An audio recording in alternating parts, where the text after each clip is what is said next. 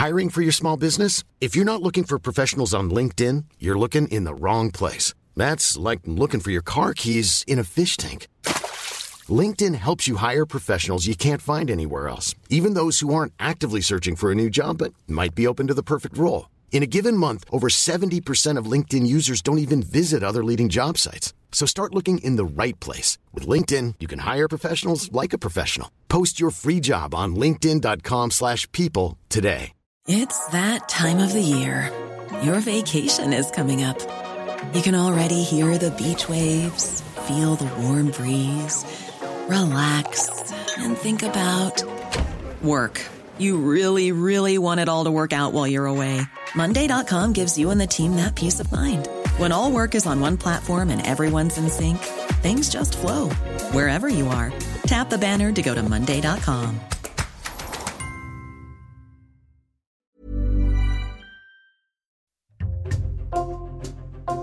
Bonjour, c'est Jules Lavie pour Code Source, le podcast d'actualité du Parisien. Le ministre de la Justice doit être jugé. Décision de la Cour de justice de la République le 3 octobre.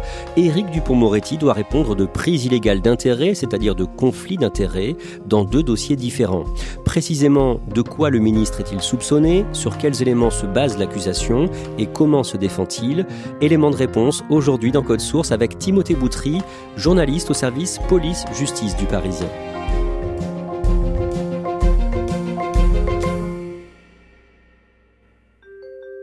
Timothée Boutry, le mardi 20 septembre, vous interviewez Éric Dupont-Moretti dans son bureau au ministère de la Justice.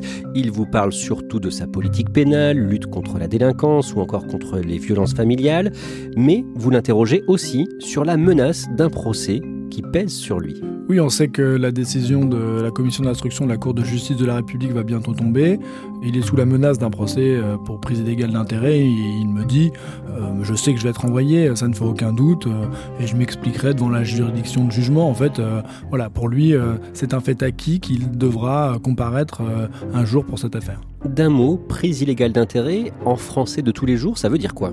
Pour résumer, on l'accuse de se venger de magistrats avec lesquels il a eu maille à partir quand il était avocat. Et là, comme il est ministre de la Justice et qu'il a un pouvoir disciplinaire sur les magistrats, on l'accuse en gros de régler ses comptes, donc qu'il y a un conflit d'intérêts et ça s'appelle une prise illégale d'intérêt euh, comme infraction.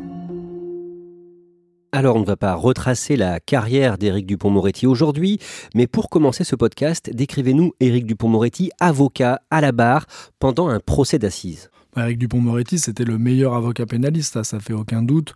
C'est un, homme qui a euh, une parole euh, extrêmement forte et euh, qui sait convaincre, persuader, voir où il y a des failles et vraiment, vraiment, vraiment emporter la conviction d'un jury. Il y va, quoi. Il s'engage physiquement, vocalement, si je puis dire. Il en impose, Eric Dupont-Moretti. Et c'est pas pour rien qu'on l'a surnommé Acquittator, puisque il a son palmarès un nombre d'acquittements incroyable. C'était vraiment le meilleur avocat pénaliste dans sa catégorie. Et pour convaincre, il n'hésite pas à déstabiliser les juges qu'il a en face de lui. Certains magistrats en avaient un peu peur parce que euh, il a aussi cette capacité à mettre beaucoup de tension dans les audiences, rudoyer euh, les témoins, les experts, euh, les enquêteurs aussi. Mais il sait aussi s'emporter contre un président s'il estime que la police de l'audience n'est pas assez respectée, s'il s'exprime mal par rapport à un accusé. Il n'a jamais été réputé pour être très très tendre avec les magistrats.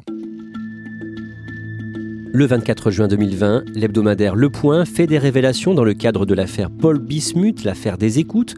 Timothée Boutry, rappelez-nous l'essentiel de cette affaire. Alors c'est une affaire de corruption euh, qui concerne euh, Nicolas Sarkozy, son avocat Thierry Herzog et un haut magistrat qui s'appelle Gilbert Azibert.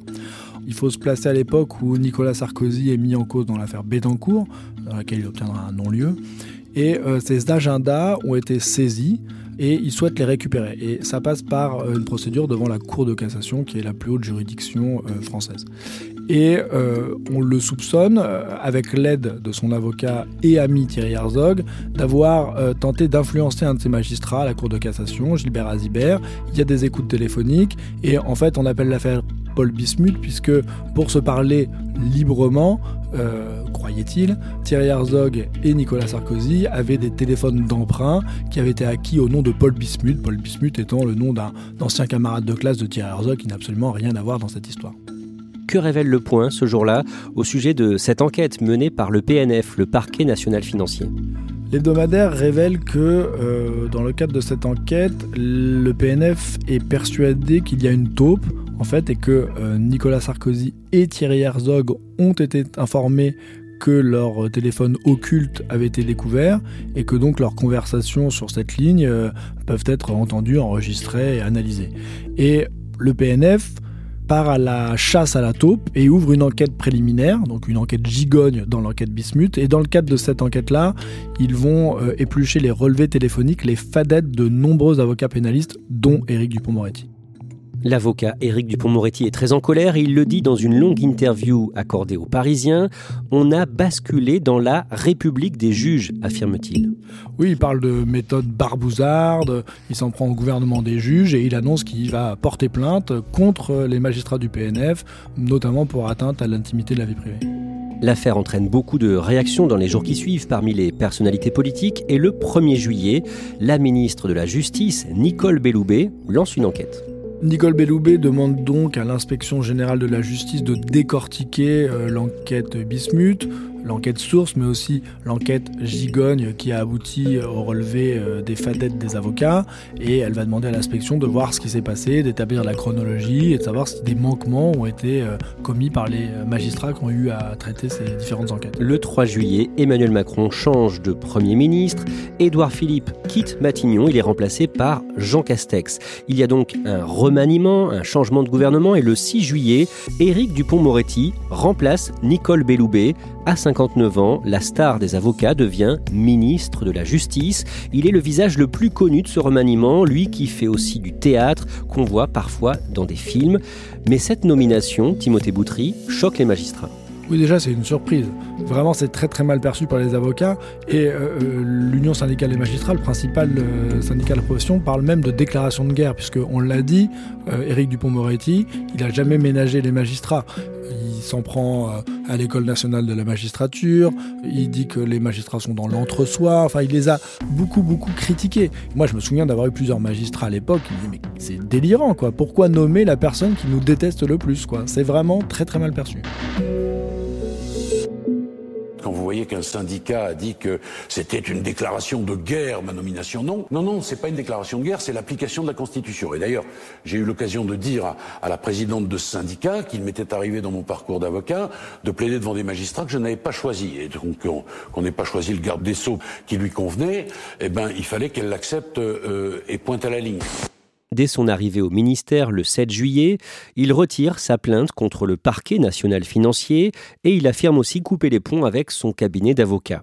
Quelques semaines plus tard, au mois d'août, il passe une partie de ses vacances avec l'un des prévenus de l'affaire Paul Bismuth, Thierry Herzog, un ami proche, Thierry Herzog qui est donc aussi l'ami et l'avocat de Nicolas Sarkozy. D'un mot, ça aussi, Timothée Boutry, ça choque les magistrats? Ça nourrit et renforce la défiance des magistrats à son égard en disant que bah, là encore, euh, il y a peut-être un conflit d'intérêts euh, d'être aussi proche d'un homme qui, qui, va être jugé dans une affaire euh, hautement sensible. Lui, il dit, attendez, c'est mon ami, depuis des années, je le vois régulièrement, et voilà, laissez-moi tranquille, quoi. J'ai les amis que je veux, et ça n'influe pas sur mon travail, c'est ma vie privée, respectez ça. Donc là, vraiment, il est extrêmement ferme là-dessus. Le 14 septembre, le rapport d'inspection sur l'enquête Paul Bismuth est rendu, rapport qui avait été demandé, on le rappelle, par l'ancienne ministre Nicole Belloubet. Il conclut, en résumé, à certains dysfonctionnement au sein du parquet national financier, le PNF, mais à une absence de faute des magistrats dans cette affaire. Ça veut dire quoi en résumé? En fait, les inspecteurs ont entendu euh, les magistrats du PNF qui ont euh, diligenté les investigations. Ils ont retracé vraiment la chronologie de l'enquête source, mais aussi de l'enquête préliminaire gigogne sur euh, l'identification de la source et les fadettes. Alors, on constate qu'il y a eu des problèmes de, relations personnelles entre les uns et les autres, qu'il y a un problème de remontée d'informations aussi au niveau du parquet général, qu'il y a eu des périodes assez longues pendant lesquelles n'y a eu aucun acte d'investigation qui ont été menées, mais euh, aucune faute disciplinaire a priori, aucune faute pénale évidemment, et que le parquet a euh, le pouvoir d'orienter les enquêtes comme il le veut. Donc c'est quand même un, rapport qui pointe, euh, on va dire, des problèmes de fonctionnement, mais, mais, mais rien de grave en tout cas. Quatre jours plus tard, le 18 septembre, Éric Dupont-Moretti ordonne une enquête administrative. Oui, il dit euh, c'est ce qui me paraissait bien la moindre des choses, parce qu'il est interviewé dans le Parisien là, face à nos lecteurs après son arrivée, en disant bah voilà, moi j'ai un rapport qui me dit il y a quand même des dysfonctionnements, ça se passe pas très bien, c'est pas très fluide, je veux en avoir le cœur net et donc je diligente une enquête administrative qui est le préalable à d'éventuelles poursuites disciplinaires. Voilà. Mais donc là, c'est le point central de cette affaire, c'est là que tout se joue, que tout se noue. C'est cette décision d'Éric Dupont-Moretti de diligenter une enquête administrative sur des magistrats du parquet national financier, des magistrats contre lesquels, quelques semaines plus tôt, il avait annoncé porter plainte à la fin du mois d'octobre par décret la gestion de toutes les procédures qui ont un lien avec les anciennes activités d'avocat d'Éric Dupont-Moretti et transférée au chef du gouvernement.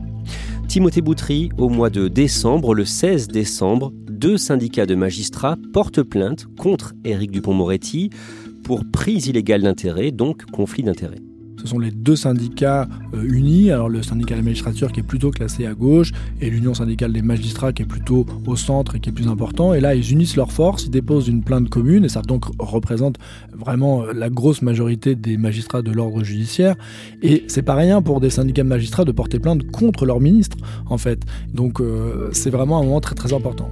Timothée Boutry Début 2021, au mois de janvier, les plaintes contre le ministre sont jugées recevables et c'est une juridiction tout à fait particulière qui va enquêter. Oui, en fait, euh, c'est pas aussi simple que ça euh, d'engager des poursuites contre un ministre en exercice. C'est un régime dérogatoire, ça dépend d'une institution qui s'appelle la Cour de justice de la République, CJR, et il y a donc d'abord un filtre en fait, sinon ce sera un peu trop simple, on peut se dire tout le monde peut porter plainte contre tel ou tel ministre. Et là, euh, la commission des requêtes va considérer que les plaintes sont recevables et donc qu'une enquête peut être euh, ouverte contre Éric Dupont-Moretti. Quelques semaines plus tard, le lundi 1er mars, dans le cadre de l'affaire des écoutes, l'affaire dite Paul Bismuth, Nicolas Sarkozy et son avocat et ami Thierry Herzog sont condamnés à trois ans de prison, dont deux avec sursis. Ils ont fait appel. Il y aura donc un autre procès. Timothée Boutry, quelques mois plus tard, le jeudi 1er juillet, l'enquête qui vise le ministre Dupont-Moretti donne lieu à une perquisition spectaculaire. Elle est spectaculaire déjà par l'endroit où elle se passe, puisqu'elle a lieu euh, au ministère de la Justice, à la Chancellerie, place Vendôme. Une vingtaine de gendarmes de la section de recherche de Paris sont mobilisés, c'est beaucoup. Ils vont passer 15 heures dans les locaux du ministère de la Justice, c'est très très long. Ils vont euh, récupérer euh, plusieurs mails et ils vont aussi, petit détail cocasse, avoir besoin d'un serrurier pour ouvrir à la meuleuse des vieux coffres qui étaient dans le bureau du ministre. Et euh, pour le ministre, c'est évidemment euh, une stupeur. Et là, symboliquement, c'est très fort que des enquêteurs euh, diligentés par des juges d'instruction aillent au cœur même de la machine au sein du ministère de la Justice pour essayer de recueillir des preuves. Deux semaines plus tard, le vendredi 16 juillet, Éric Dupont-Moretti est convoqué à la Cour de justice de la République, la CJR, rue de Constantine, dans le centre de Paris. Les juges de la commission d'instruction de la CJR doivent décider ou non de le mettre en examen. À son arrivée, le ministre se dit serein et particulièrement déterminé. Timothée Boutry, comment est-ce qu'il se défend face à cette accusation de prise illégale d'intérêt? Alors, d'une manière générale, ce qu'Éric Dupont-Moretti explique. Euh, au juge ou publiquement quand il est interrogé sur le sujet, c'est qu'il n'a fait que suivre euh, les consignes de son administration. Lui dit oui, mais quand moi on m'a remis euh, un rapport qui a été commandé par ma prédécesseur Nicole Belloubet, j'ai demandé l'avis de mon administration, le bureau de la déontologie, pour savoir quelle suite je dois donner à cette inspection qui avait révélé un certain nombre de dysfonctionnements dans l'organisation du PNF. Et en gros, on m'a conseillé d'ouvrir une enquête administrative. Et donc moi j'ai suivi ce conseil-là. Donc là c'est vraiment le point fort de sa défense, dire je n'ai pas saisi l'inspection et en diligentant une enquête administrative, je n'ai fait que suivre euh, les conseils de mon administration. Donc ça, c'est vraiment le cœur de la défense d'Éric Dupont-Moretti. Six heures plus tard, le garde des Sceaux ressort, sans faire de commentaires, le visage crispé, qu'a décidé la Cour de justice de la République? La commission d'instruction l'a mis en examen pour prise illégale d'intérêt ça veut dire que les magistrats estiment qu'il y a des indices graves et concordants euh, qu'il ait pu se rendre coupable de prise illégale d'intérêt, c'est-à-dire euh, de conflit d'intérêt. C'est une première dans notre histoire. Un ministre de la Justice mis en examen. Éric Dupont-Moretti, interrogé par la Cour de justice de la République pendant près de six heures. Ça marque les gens, voilà. On a le ministre de la Justice qui est mis en examen. Bah, effectivement, c'est pas banal. Ça peut choquer sachant que euh, cette mise en examen n'est assortie d'aucun contrôle judiciaire. Ça veut dire que rien ne l'empêche de continuer à exercer euh, sa fonction. Après cette mise en examen, Emmanuel Macron et le chef du gouvernement Jean Castex lui renouvellent leur confiance. On fait un saut dans le temps de quelques mois. Timothée Boutry, en 2022, le 3 mars, Éric Dupont-Moretti refuse de répondre au juge qui enquête sur son éventuelle prise illégale d'intérêt. Oui, en fait, Éric Dupont-Moretti a répondu euh, une fois euh, lors de sa première convocation, qui a abouti à sa mise en examen. Et après, il a dit euh, Moi, je réserve mes explications à la juridiction de jugement, c'est-à-dire si je suis renvoyé devant le tribunal, devant la CJR, il estime que les jeux sont déjà faits et que ça sert à rien de s'expliquer et qu'il s'expliquera devant ses juges. Le 10 mai, un procès d'Éric Dupont-Moretti est requis par le parquet général de la Cour de cassation, qui est l'autorité de poursuite devant la Cour de justice de la République. Dix jours plus tard, le 20 mai, il y a un remaniement, un mois après l'élection d'Emmanuel Macron et à trois semaines des élections législatives, et l'ancien avocat est maintenu à son poste. Timothée Boutry, une nouvelle fois, c'est l'incompréhension qui domine chez les magistrats. Les magistrats se disaient mais non, c'est quand même pas possible, il va pas pouvoir le reconduire. Et si, on sait que Emmanuel Macron apprécie énormément Éric Dupont-Moretti, et les magistrats le vivent très mal comme euh, un bras d'honneur en fait, en considérant qu'ils sont absolument pas du tout, du tout considérés par le chef de l'État, qui est capable de reconduire euh, à la tête du ministère un homme mis en examen. On en arrive à ce mois de septembre 2022. Le 15 septembre, le Conseil supérieur de la magistrature doit rendre sa décision dans une seconde affaire de potentielle prise illégale d'intérêt de la part du ministre, affaire qu'on n'a volontairement pas évoquée jusqu'ici par souci de clarté. En résumé, Éric Dupont-Moretti, quand il était avocat, avait porté plainte contre un ancien juge d'instruction en poste à Monaco. Éric Dupont-Moretti l'accusait d'avoir violé le secret de l'instruction. Rappelez-nous ça, Timothée Boutry. Le juge dont il est question, c'est le juge Édouard Levrault, qui était donc euh, en poste à Monaco, euh, qui enquêtait sur une gigantesque affaire de corruption, l'affaire Ribolovlev, qui est le nom d'un oligarque russe, qui est le propriétaire de l'AS Monaco. Et euh, l'enquête a révélé des liens incestueux entre cet homme-là, le procureur général, les chefs de la police, le ministre de la Justice de Monaco. Donc tous ces gens-là ont été mis en examen. Et Éric Dupont-Moretti défendait le chef de la police judiciaire de Monaco qui a été mis en cause dans ce dossier. Et Édouard Levrault a donné une interview à France 3 où il explique que c'est très difficile d'enquêter à Monaco et d'ailleurs, alors qu'il devait être renouvelé à son poste, finalement Édouard Levrault n'a pas été reconduit et lui, il estime que c'est en raison de la sensibilité de l'enquête qu'il a menée et, des personnalités qu'il a mises en cause. Il y a eu des actes que je m'apprêtais à, à accomplir, des actes d'investigation, dont je pense que les autorités monégasques ont eu vent, dont elles ont eu connaissance et dont, et dont elles ont cherché à se prémunir. Pour Éric Dupont-Moretti, le juge Levrault sort de son rôle en dénonçant le manque d'indépendance de la justice à Monaco et l'avocat a des mots très durs contre lui. Oui, il parle de méthode de cow-boy, il annonce qu'il va porter plainte contre lui, donc euh, euh, voilà, on est dans un réel antagonisme. Et donc, qu'est-ce qu'il a fait une fois devenu ministre? Alors là, on est sur euh, le deuxième potentiel conflit d'intérêts qu'on reproche à Éric Dupont-Moretti, c'est-à-dire qu'une fois devenu ministre, il a engagé des poursuites euh, disciplinaires contre euh, Édouard Levrault. Il a diligenté une enquête administrative. On fait un parallèle en fait. Le PNF, je porte plainte, j'arrive au ministère, je me désiste de ma plainte, mais je diligente une enquête administrative.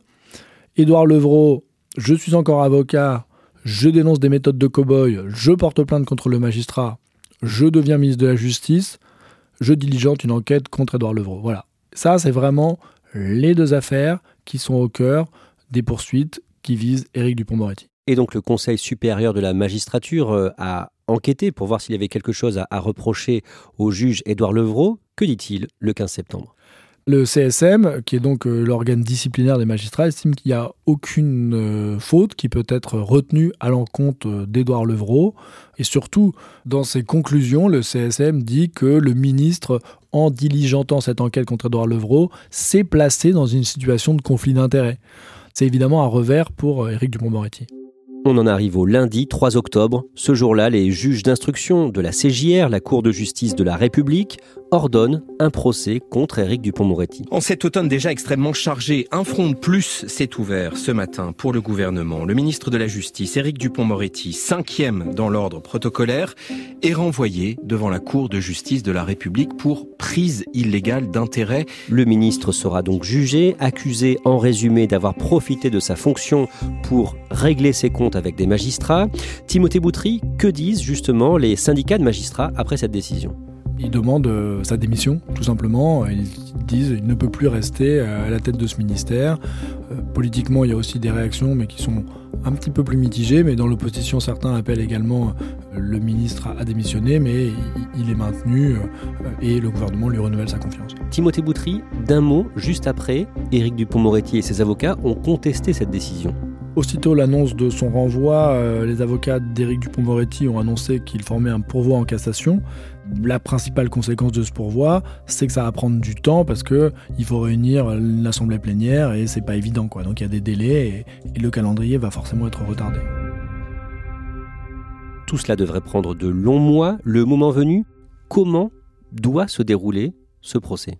Alors la CJR, c'est très particulier puisque la juridiction de jugement est composée de 15 personnes, 3 magistrats professionnels et 12 parlementaires, 6 députés, 6 sénateurs. L'idée, c'est qu'ils soient jugés par ses pairs.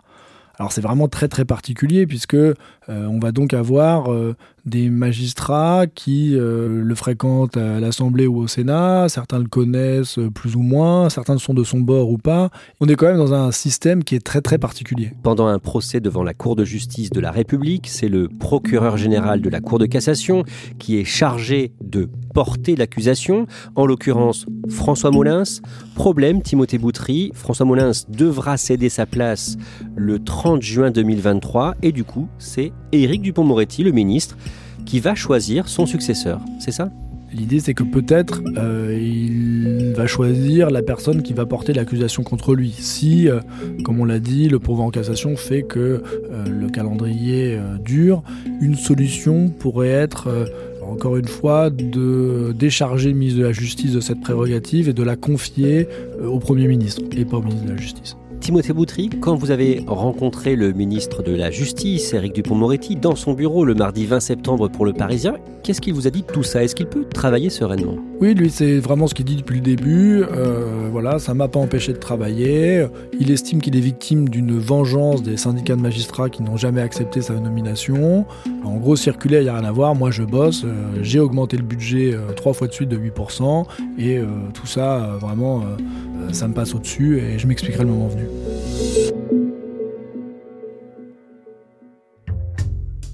Merci à Timothée Boutry. Cet épisode de Code Source a été produit par Thibault Lambert et Clara Garnier-Amouroux. Réalisation Julien Moncouquiol. Code Source est le podcast d'actualité du Parisien. Nous publions un nouvel épisode chaque soir de la semaine. N'oubliez pas de vous abonner pour n'en rater aucun. Si vous aimez Code Source, n'hésitez pas à le dire en laissant un commentaire ou des petites étoiles sur votre application audio préférée. Vous pouvez nous écrire sur Twitter, at Code Source, ou par mail, codesource at leparisien.fr.